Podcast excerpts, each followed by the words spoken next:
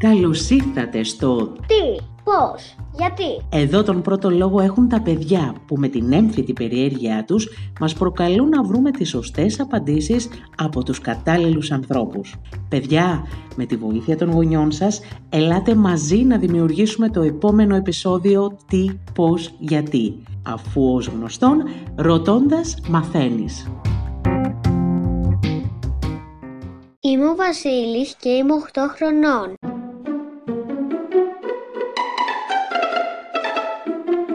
Γιατί πρέπει να κάνω ωραία γράμματα;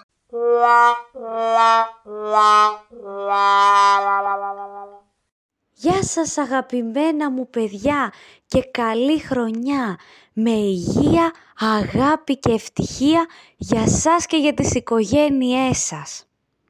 Είμαι η φίλη Ελένη και είμαι η δασκάλα της Δευτέρας Δημοτικού στο Χώμο Εντουκάντους Αγωγή. Πολλά παιδάκια, σαν και εσάς, έχουν έρθει και με έχουν ρωτήσει «Γιατί πρέπει κυρία να κάνω όμορφα γράμματα» Εγώ λοιπόν τους απαντάω.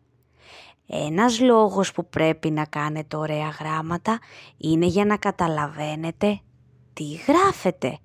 Και όχι μόνο εσείς, αλλά και οι άλλοι που θα διαβάσουν το κείμενο που μπορεί να έχετε γράψει.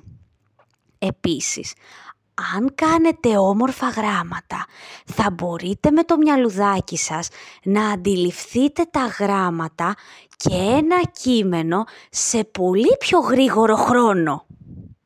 Και πιστέψτε με, με τον τρόπο αυτό όλοι θα σας πούν ένα τεράστιο μπράβο.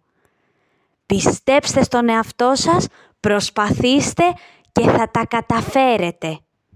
you.